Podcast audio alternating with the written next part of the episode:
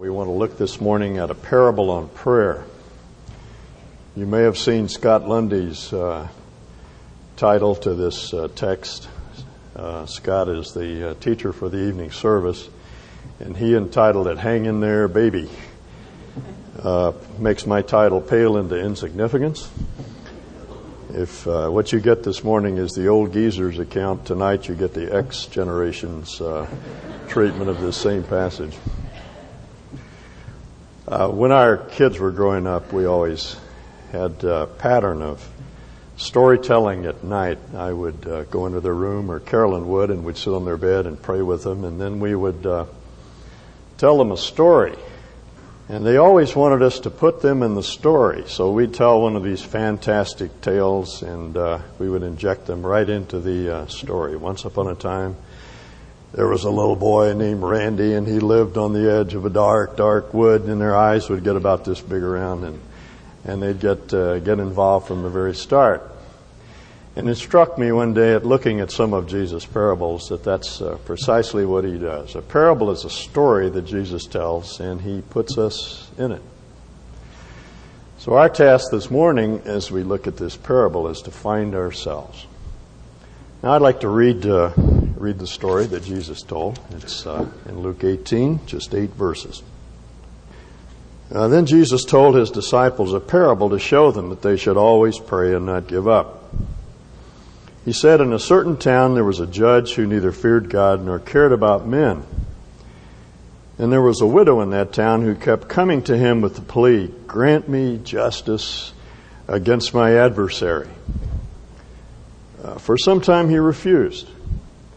But finally he said to himself, 'Even though I don't fear God or care about men, yet because this widow keeps bothering me, I will see that she gets justice so that she won't eventually wear me out with her coming.' And the Lord said, 'Listen to what the unjust judge says. And will not God bring about justice for his chosen ones who cry out to him day and night? Will he keep putting them off? I tell you, he will see that they get justice, and quickly. However, when the Son of Man comes, will he find faith on the earth?'" That word faith has before it in the Greek text an article. It's literally "the faith." And grammarians tell us that when you find an article like that, it's called an article of previous reference. It refers to something that's been said prior. And the faith to which our Lord refers here is the faith of this widow. When the Lord comes, he says, will he find faith like that expressed by this importunate widow? Now, I want to put this parable in a setting because that's important. You'll notice that at least in the NIV, the verse begins, "Then Jesus began to tell his disciples a parable." When Luke was originally written, there were no chapter divisions, there were no paragraph divisions. In fact, there were no sentence divisions, there were no periods, there were no commas. It was just one string of unbroken text. And so the readers of that original document would realize that chapter 17 and our chapter 17 and 18 are linked together. There's no break. As a matter of fact, chapter 18 actually begins with and he told them the story. Now, we need to understand that this parable belongs in the section that Chris taught so well last week, this understanding of the kingdom of heaven that our Lord gives us in that text. Remember that the question arose, when is the kingdom coming? And Jesus said, in effect, now and not then and not yet. That's the mystery in the kingdom. It is here today, but not yet. There is a king. It's our Lord Jesus. There is a kingdom. It's the sphere of his influence. He rules from sea to sea. There are subjects of that kingdom, those of us that have pledged our allegiance to him. That kingdom is just as real as the United Kingdom or any other kingdom in this world, but it's invisible, see. And though it's here, it is not here in its full form. The kingdom has not been consummated yet. So it's now and not yet That's the tension that rules in our life. We have experienced all that there is of God, and yet there's still something missing. I don't know if you felt that, but I sure have. Even when things are going well, when our health is good, our children are prospering, our businesses are doing well, our marriages are strong and sturdy, still there's something missing, something more. Well, that's because we're in this not yet phase of the kingdom. People feel that uneasiness, that restlessness, and they sometimes do bizarre and sometimes very sinful things. But we need to recognize that everyone, even authentic Christians, feel that tension. The kingdom is now, but it's not yet. There's more coming. We don't have it all yet. Now, this parable that Jesus tells gives us information on how to live during this not yet phase of the kingdom. When things just aren't quite going right. Perhaps your children aren't doing well. Your marriage isn't sturdy and strong. Your health is declining. Your business is doing poorly. How do you do? What do you do? How do you hold it together? How do you live in that climate? Well, Jesus says, we ought to pray and not to give up. Now, that's the context of this parable. I want to talk a little bit about the characters. There are two. The first is this cold, mean, old curmudgeon, this judge with a heart as hard and cold as a tiled bathroom floor at 2 o'clock in the morning. He's intractable. He will not be moved. He's ruthless. He's lawless, he's godless, he's shameless, he's everything that was wrong then with the judicial system of that day. Crooked, he's on the take, had no use for God, had no use for the law. I don't know how many of you remember Paul Newman's movie, The Life and Times of Judge Roy Bean. I grew up not too far from Langtry, Texas, where Judge Roy Bean used to hold court, because it was well before my time. But he used to hold court in a bar, and he'd put his 6-shooter and his Bowie knife out there, and that was the law west of the Pecos. It was wholly arbitrary, whatever Judge Roy Bean decided that was the law. He was an actual character. Well, the man who's described here is far more ruthless, far more lawless. He makes his own laws. He has no use for this woman. She can do nothing for him. She can't bribe him. He has no money with which to do so, and so he has no interest in her. That's the judge. Cold, hard, cruel, unconcerned. And then you have the widow. Now, a widow, everywhere in the Bible, is a picture of helplessness. As a matter of fact, the word, the Greek classical word from which the word widow comes, means forsaken. A widow in that culture had nothing going for her. There was no Social Security. There were no death benefits. There was no such thing as a single woman working unless she was a prostitute. There were simply no jobs to be had. She could either go home to her first family and endure the humiliation of that experience, or she could be downgraded in the family of her deceased husband. She really had no options. So here's this woman who really has no recourse except this crusty old judge. So she comes to him and she says, "Set things right. This man is ripping me off. I can't do anything about it. Help me." "Get out of my courtroom. Get out of here." Shoos her out. Bailiff drags her out.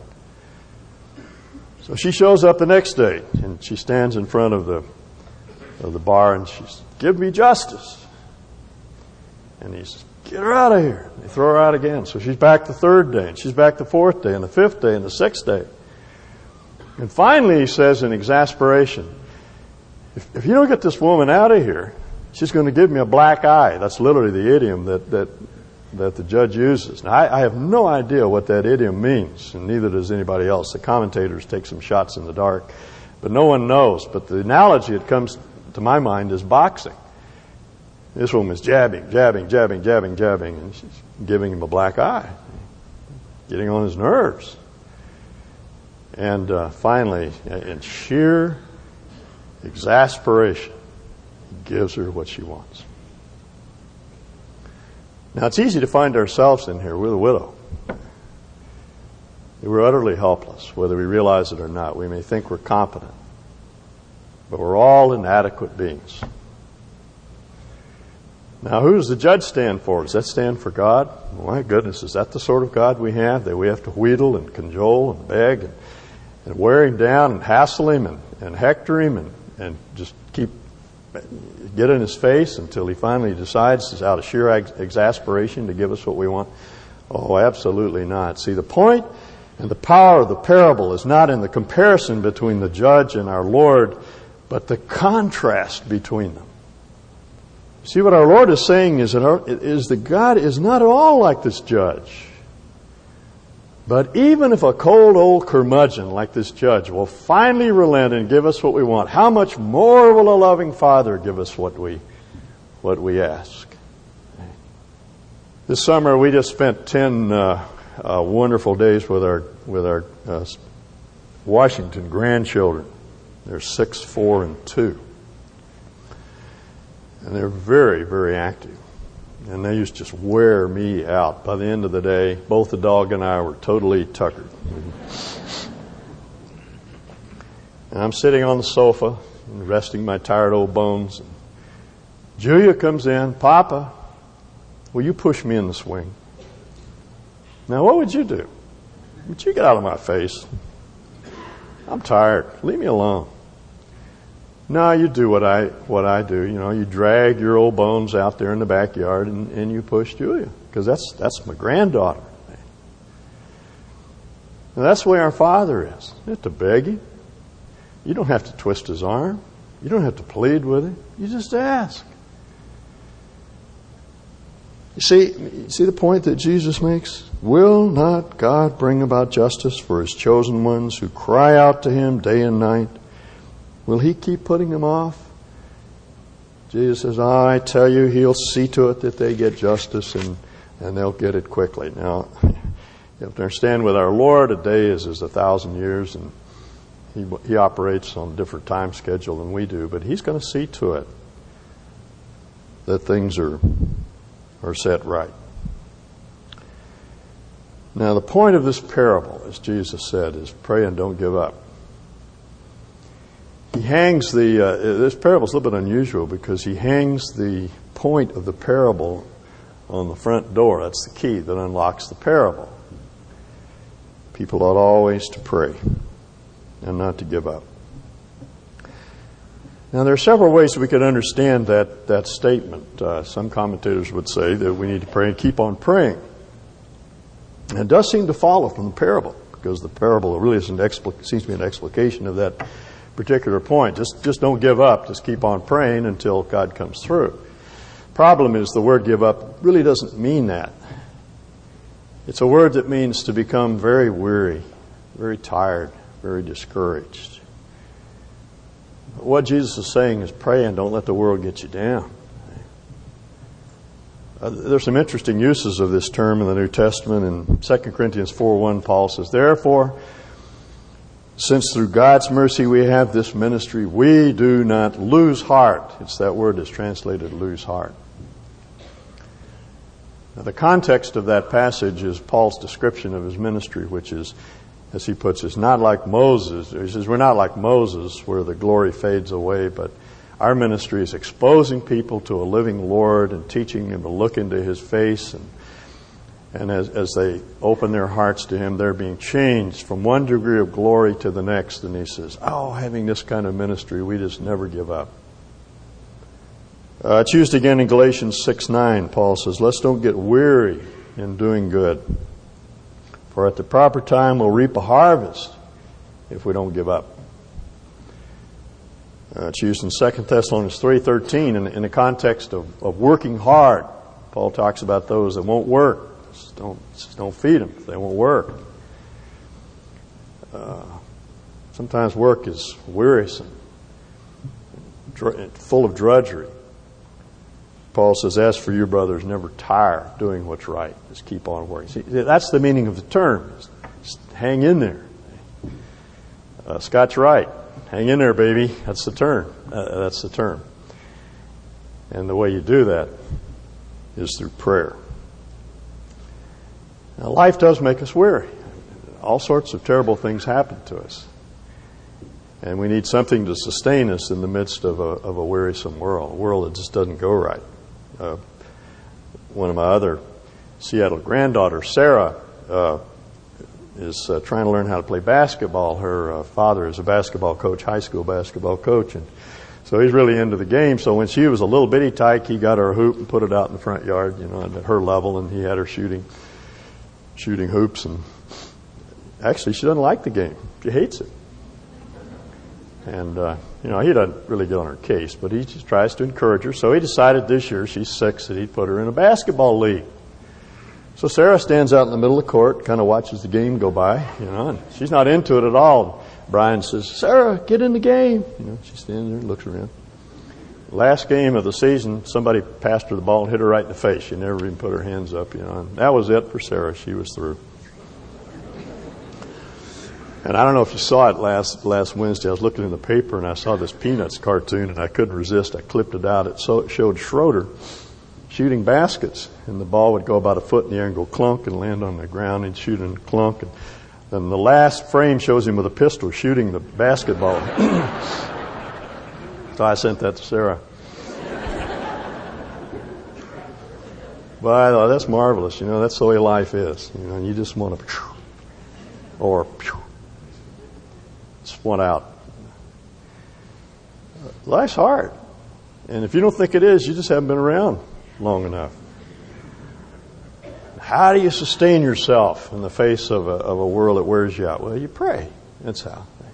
You pray. Jesus says, pray and don't give up. And when I come, he says, am I going to find faith like that in you? That's what he's going to look for. Now, in the time we have left, I want to talk a little bit about prayer. And I have to tell you honestly that prayer is a great mystery. I don't understand it. I used to.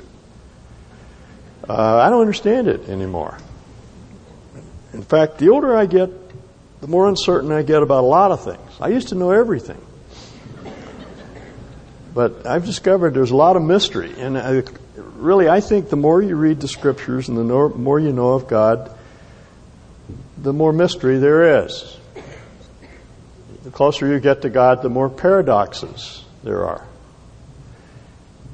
In fact, as I've gotten older, I believe with greater and greater intensity in fewer and fewer things. There's some things that I'm absolutely unshakable about, the character of God, the person of Jesus, the authority of Scripture. Those things haven't changed, but there are a lot of things out on the perimeter that I just don't understand. I work a lot with pastors, and these guys are theologically trained, and they're bright, and they have a lot of truth, and they ask me these questions. We were studying John 13, a group of pastors and I, this last week, and we were talking about this strange anomaly. Judas, who was foreordained to be the betrayer, and yet there was always the possibility of his repentance, and the Lord was always reaching out to him. And one of these pastors looked at me and said, "How can that be?" And I said, "Beats me." You couldn't believe it, that I didn't know, but I don't know. And there are a lot of things about prayer that I just don't understand. But here's one thing I do understand. It is, above everything else, the highest expression of our dependence upon God. That's all. I can't understand how my prayers can change such some great eternal plan that God has. I don't think it can. Nevertheless, I know that in some mysterious way, prayer works. Prayer changes things. It does something. It does something to me. It does something to others. And therefore, my task is to pray. Now, let me tell you what I think prayer is. I think prayer is just chatting with God. It is like the communication we have with our spouses, with our children, with our colleagues, with our friends. It's just talking to God through the day. Have you ever thought about what an incredible inestimable privilege we have to talk to the creator of the universe on a personal level, to just intrude into his presence anytime and hold a conversation and talk to him. It's not an exercise. It's not a regimen. It's not a discipline. It's not a ritual. It's the sort of thing that you carry on day in and day out with family members and friends. It's just talking to God through the day, just opening your heart, exposing your mind, asking for his mind, expressing your dependence upon him. It's interesting, Bill didn't know this, and we didn't corroborate on this at all, but the song that we sang a moment ago comes right off of Psalm 55, which was one of the psalms that popped into my mind as I was thinking about this message. David says, "Evening, morning, and noon, I pray, and he hears my voice." I don't know if that just should amaze us, that God hears what we have to say. David says, morning, noon, night. When I first get up in the morning, through the day, before I go to bed tonight, I talk to God and he hears my voice. David said, right after he had made such a terrible fool of himself before King Abimelech, right after that he prays. This poor man, the word means humiliated, this humiliated man prayed. And the Lord heard him. Another psalmist says, because he inclined his ear to me. It's a wonderful picture. It's the picture I get is God leaning way over and cupping his ear to us. Because God inclined his ear to me, I'm going to pray to him as long as I live, he says. That's what prayer is. It's the Lord leaning way over and listening to us. And we pour out our hearts to him. I think I've told you the story my father used to tell about the man who stood up one day in church and prayed one of these long theological prayers. "O thou great God who sitteth upon the circle of the earth, before whom the inhabitants are like grasshoppers." And he went on and on and on for about 5 minutes. And this old fellow behind him reached up and tugged on the back of his coat and said, "Just call him Father and ask him for something." That's what prayer is. Just call him Father and ask him for something. Years ago when I was at Peninsula Bible Church, I had the privilege of introducing Corrie Ten Boom at an evening body life service. And I looked forward to that all week because I knew I'd get a chance to meet with her before we went into the service. And as it turned out, the other staff people were missing that particular night. So it was just Corrie and me and in Ray Stebbins' office. We used to go, that's where we would pray before we would go into the evening service. And I could hardly wait to hear this wonderful servant of the Lord pray, this one who suffered so much at Ravensbrück and then who forgave her the Nazi guards who so abused her and who took the life of her sister and other members of her family. Just a wonderful, wonderful saint. So we met together, and I was frankly intimidated by her and her level of spirituality. And I prayed first, and when I looked up, she had her eyes open. She was sort of looking at the one corner of the room, and she said, "Well, thank you, Jesus." And she got up and walked out, just gathered up her books and walked out. And at first I was disappointed because I wanted to hear her pray. And then I realized what was going on here. This is a woman that is connected at all times. And all she had to say was, "Thank you, Jesus," and walk out and give the message that God had given to her. I'll never forget that particular occasion because it just symbolizes for me what I think what prayer is. It's just that sort of connectedness. That's the term that Chris used last week, and I think it's a good one. Those of you that are on the Internet know what it means to be connected. You open up your browser, and pretty soon you're connected to your server, and you're on the Internet. Now, my server, if there's no activity for 15 minutes, I get dropped off. But that doesn't happen with our Lord. We get up in the morning and we say, "Well, good morning, Lord. I want to thank you for my spouse. I want to thank you for my children. I want to thank you for my health, the very fact that I can get out of bed this morning. Walk into the bathroom, get out the old toothbrush. You know, I still brush mine this way. I'm sorry, all you dentists. And just thank the Lord that He's purified our mouth and ask Him to use our words to touch people's lives through the day. And then you take a shower. Thank the Lord that He's cleansed you from all of your sin. You crawl into your clothes and thank Him that He's clothed you with His righteousness. And you go about the day. You sit down to read the Word, and you ask Him to explain things to you as you read. You ask Him, what's the meaning of this passage? And how does this apply? And you ask Him to translate the truth into life. You know, the greatest hedge against hypocrisy that we have is prayer. Because we're always dealing in untrafficked truth. We're always reading and learning things. How do we translate that into life? Well, you just ask Him as you read it, Lord, make this true in me, in your time and in your way. And then, I don't know what your schedule's like. If you're a homemaker, you go into the kitchen, you begin to fix breakfast for the family, and just begin, as you walk around the table to serve them, just touch their heads and thank you. Thank God for them. And pray with your children before you send them off to school. I read the most remarkable story about Mark Hatfield recently. He was in a gathering of some of his Christian constituents from Oregon, and they were giving him a hard time about the prayer amendment and the lack of any real movement in Congress on that.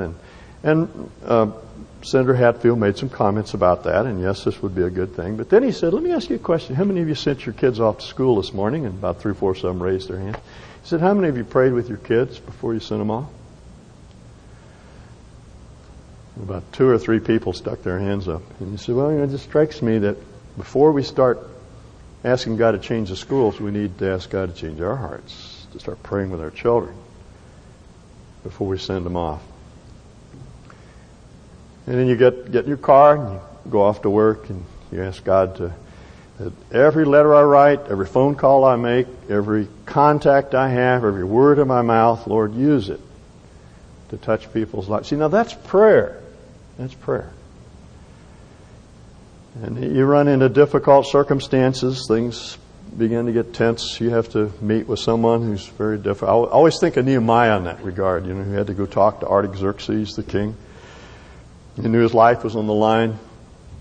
He walked in there and he said, so I said to the God of heaven and I spoke to the king. You know, I can hear it now. Well, Lord, here goes. And that's prayer. Okay? That's prayer. There are always these exigencies and difficult situations we face, and how do we face them? How do we make our way through them? In prayer. One of my favorite poems is called The Proper Way to Pray. Picked it up years ago in some book. I have no idea who wrote it. The proper way for a man to pray, said Deacon Lemuel Keys, and the only proper attitude is down upon the knees. No, I should say the way to pray, said Reverend Dr. Wise, is standing straight with upstretched arms and rapt and upturned eyes. Oh, no, no, no, said Elder Shaw. Such posture is too proud. A man should pray with eyes fast closed and head contritely bowed. It seems to me his hands should be austerely clasped in front with both thumbs a-pointing toward the ground, said Reverend Dr. Blunt.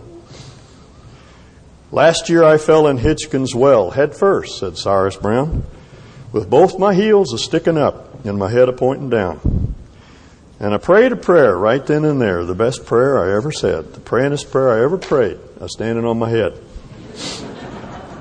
That's prayer. That's prayer. Pray without ceasing.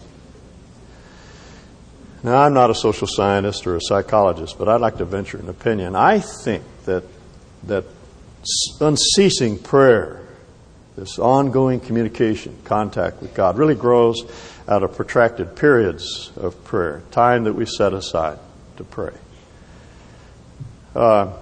Since Carolyn and I have been involved with IMM, we spend almost all of our time together. We travel together, we meet with couples together, and with very few exceptions, we're together constantly. And we talk about things all the time. But it's been our custom almost from the very beginning of our marriage to set aside a morning a week where we go out to breakfast, we go some inexpensive place, and we sit down and we talk about ourselves and our marriage and our ministry, and we spend 30 minutes to an hour just talking about things. And I think it's out of that period of time that all the other conversations flow. If we don't have that, the other doesn't seem to happen. We disconnect. So I think we need those times, prolonged times of prayer. Our Lord needed them. One of the gospel accounts says that the crowds were pressing on them, and he was going into the mountains to pray. And the verb tense that's used suggests a pattern, a practice. He'd take off into the hills, and he'd spend time. He's talking to his Heavenly Father. And I think we need those protracted, prolonged periods of prayer. It's not a regimen. It's not a, as I say, it's not duty. It's just an opportunity to spend an extended period of time talking to our Heavenly Father, and I think out of that, everything else flows. Now, I'm out of time. Let me just say a couple of things about the forms that prayer takes. I think predominantly it needs to be praise. We're made for praise. We do it naturally. You see one of those Jerry Rice catches, and you jump up and you yell, or Michael Jordan dunk, or somebody hits a three-pointer from downtown and you jump out of your seat. We had the privilege, through some kindness of some friends here, to go to the first performance of the Boise Philharmonic last night. And Solzhenitsyn's son was the pianist, played some beautiful Mozart. We heard some wonderful Tchaikovsky. And at the end, people leaped to their feet. There were all these staid people, with ties and coats. To leap to their feet, cheer and stamp their feet. We're made for that sort of thing. We love to praise. I was watching the Monday Night Football last week, and something happened, I can't remember what, and I jumped right out of my chair and gave this shout, scared the dog half to death. Carolyn came running in to see what was wrong with me. Well, you just naturally respond to that sort of thing. You see a beautiful quilt on the wall, and you go, oh, man, that's beautiful. That's just the way we are. And that ought to be our response as we see who God is and what He's done for us. We ought to leap out of our chair and stamp our feet, clap our hands, and shout. Oh, that's beautiful. Carolyn has a little game. She picked it up from Karen Walters. She plays with our children. I Spy, they call it. And they drive around town. They try to spy God in certain situations. I've seen some guys up in the mountains this last week, and I saw this bald eagle circling over my head, and I thought, I spy. Things like that, I think, just make us appreciate God more. There's some kind of, as they put it, feed forward in expressing praise. We acknowledge God's greatness and we praise, and it just makes us appreciate God's greatness even more. Prayer is petition as well as praise. It's asking for things. It's not demanding. God's our friend. You don't make demands of friends. You just ask. Let Him answer in His own time and in His own way. And you ask for people. Someone has said it's a great thing to talk to people about God. It's a greater thing to talk to God about people. It's a wonderful thing just to be able to express your concerns about your mate, your children. You may not have any contact with your kids anymore. I don't. My kids are scattered all over the place. But I can pray for them. I was reading Job one day, and it struck me. It says that Job used to offer a sacrifice for all of his sons every day because he said, perhaps one of them have sinned, and Texas waved goodbye to God. And I thought, that's what I need to do for my boys every day, pray, in case they've sinned and they're on the verge of walking away from God, that He draw them back in some way. I don't have much personal contact with them, but I can pray for them. Prayer is asking for understanding, as I said, of Scripture. Prayer is asking that God would translate truth into our lives. Prayer is confession. I don't think that confession moves God any closer to us. We are forgiven of all of our sins, past, present, and future. We cannot sin in any way that disqualifies us or renders God ungracious toward us. I think what happens is that when we confess our sins, it moves us back into fellowship with God. We're the ones that feel defiled. Now, finally, I think there is one result of prayer that we often overlook. Prayer does a lot of things. I think prayer aligns with God's will so that we actually become a co-worker with Him and seeing certain things accomplished. We start to pray for something and we find that He's moving our mind in this direction, and we're praying concertedly for some outcome, and it happens, and we get all excited about, well, it's something God determined from eternity to do, but He has enlisted us and aligned us with Him in order to achieve what was on His heart. That's a great feeling to be a co-worker with God in that way. So prayer does work in that sense, but there's one element of prayer which I think our Lord centers on here, which we're inclined to overlook, and that is that prayer makes us more peaceful, poised, quiet, powerful people. The logic of prayer, you see, is it makes us more restful. Without prayer, prayerless lives are busy lives. That's the catch-22 situation that we find ourselves in. We don't pray, and so we have to make things happen, and so we're busy and busy and busy and busier, and then we don't have time to pray. Somehow we've got to break into that cycle, and we have to realize that our busyness usually is based upon our this sense that we have that it all depends on us. If I don't make it happen, it's not going to happen. And it's prayer that breaks that up. It makes us more peaceful and placid, calm, poised in the face of all the... It makes us centers of peace in this crazy world that we live in. I'm sure I've mentioned before, my coming back from a meeting one time and praying with Carolyn, and she kind of chuckled in the middle of one of my prayers. I'd prayed, "Lord, thank you for taking care of things while I'm gone." And I just kind of quiet chuckle. And I said, "Well, what's the matter?" And she said, and her eyes twinkle in this kind way she has. She says, "Well, who do you think takes care of it while you're here?" Okay. See, I'm back on the job. "Lord, you can take off now, And I just get busy, busy, busy, busy. But prayer makes us peaceful people. And centers of peace so that others are drawn to us. Let me leave you with one quote from Henry Nouwen. Nouwen has become one of my favorite authors, and here he's addressing a group of ministers, so it's not very gender sensitive, but I just want you to overlook that and listen to what he has to say. "Only a man of prayer can lead others to celebration, because everyone who comes in contact with him realizes that he draws his power from a source that they cannot easily locate, but they know is strong and deep. Prayer gives him a certain independence that makes him rise above the immediate needs and the most urgent desires of the people around him. He's deeply moved by things happening around him, but he doesn't allow himself to be crushed by them.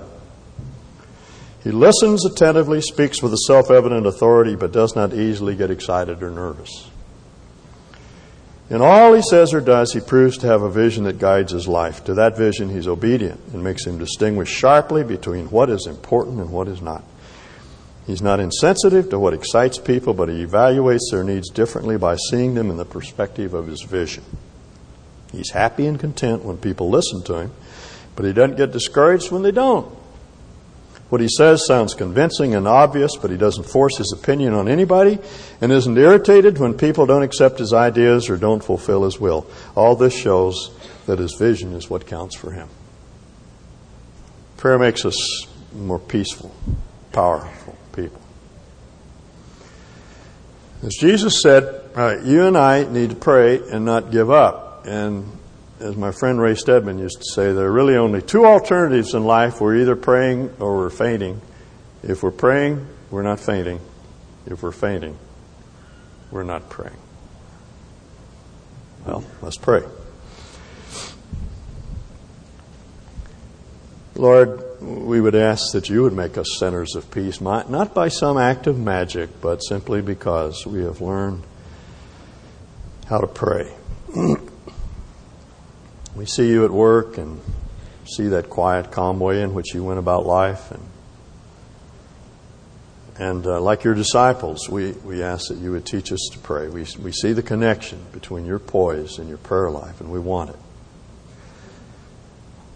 We know it's something that our enemy inveighs against at every turn, that the busyness of our life complicates things, that Our unbelief keeps us from entering in, but we just want all of that to change, and we want to be women and men who pray and women and men who don't faint.